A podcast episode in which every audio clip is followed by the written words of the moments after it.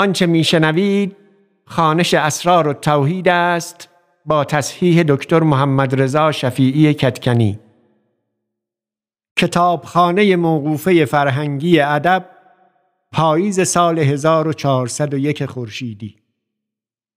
در خانش این متن مواردی چون اعداد عربی نام بعضی کسان و جایها و بعضی موارد دیگر را که در دوران ابو سعید رایج بوده است و ما اینک به آن دسترسی نداریم به گونه ای خانده ایم که به گوش مخاطب امروز آشناتر است و موجب وقفه در درک متن و پیگیری روایت نمی شود.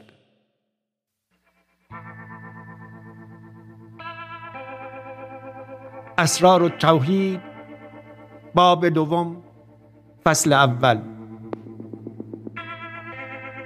حکایت چهل و سه هم حسن معدب گفت رحمت الله علیه که چند روز بگذشت که در خانقاه هیچ گوشت نیاورده بودم که وجه آن نداشتم و جمع را تقاضای گوشت می بود یک روز شیخ ما ابو سعید قدس الله روحه العزیز مجلس می گفت مرا گفت برخیز یا حسن و بر آن برنا شد و به انگشت اشارت کرد.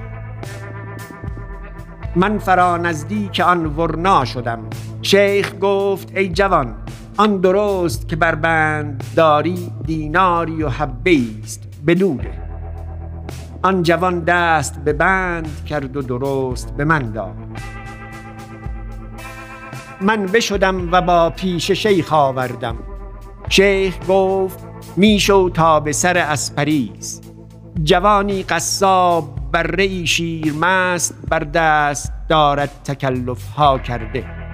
آن را به دیناری بخر و بازو هم شو به شوله و آن بره را در آن گو انداز تا چارپایان گو دهانی چرب کنند.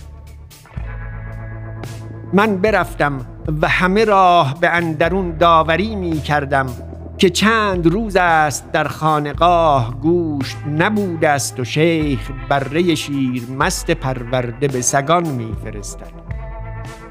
چون به اسپریس آمدم همچنان دیدم که شیخ گفته بود. آن بره خریداری کردم.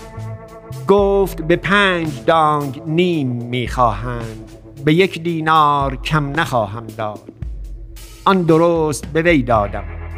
و آن بره بخریدم و آن جوان را با خود ببردم و پیش سگان انداختم و خلقی بر آن کار به نظاره به ایستادند آن جوان به گریستن ایستاد و گفت مرا پیش شیخ بر. من او را پیش شیخ آوردم. او در پای شیخ افتاد و می گفت ای شیخ توبه کردم. و من پیش شیخ ایستاده بودم. شیخ مرا گفت ای حسن چهار ماه هست تا این جوان در آن بره رنج می برد. دوش بماند این مرد را دریغ آمد که بیندازد. ما روا نداشتیم که آن مردار به حلق مسلمانی رسد. این مرد به مقصود رسید و آن سگان نیز شکمی چرب کردند. تو داوری چرا می کنی؟ این جماعت پاکانند جز پاک نخورند. آن ایشان پدید آید. آن جوان که درست زرداده بود هنوز نشسته بود و کرد بود و گوسفند دار. بر پای خواست و گفت ای شیخ مرا گوسفندان حلالی هست. بیست بخته بدادم از جهت صوفیان.